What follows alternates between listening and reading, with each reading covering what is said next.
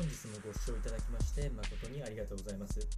当番組 Good Quality of Life では日々皆様がワクワクして過ごせるような新しいトピックスや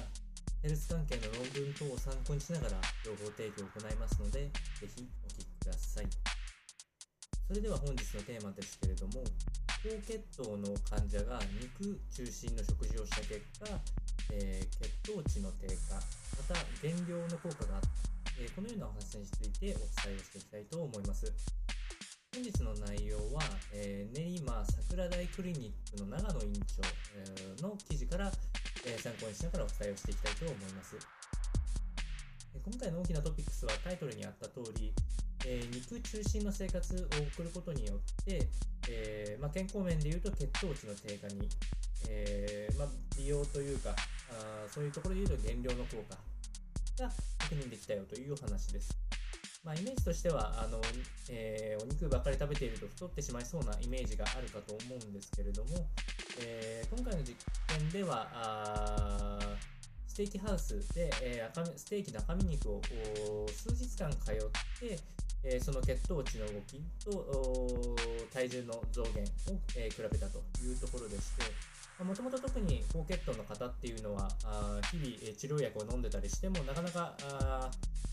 血糖値が下がらないという現象が起きたりもするんですけれども、えー、今回の場合はあ、えー、このステーキを食べていく中で、えー、の数っていうのが10%近くあったものが半年後には5.5%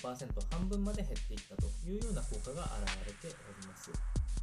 また体重についても減量が進んでいくというところで、えーまあ、ステーキに、えー、の中ではあ、まあ、糖質等はそれほど多くないので、えー、しっかり食べていってタンパク質も大きく摂取できるというのがメリットとして挙げられると思います。まあ、実際血糖値の方については期間は数日で効果を発揮しておりますので、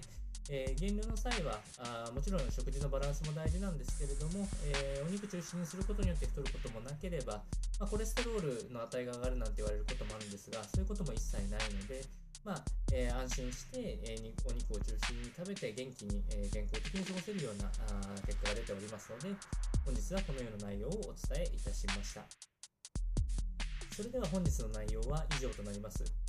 この番組の内容が少しでも面白いな気になるなと思っていただいた方は、ぜひチャンネル登録、またはフォローの方よろしくお願いいたします。それではまた次回の放送でお会いしましょう。本日もご視聴いただきまして誠にありがとうございました。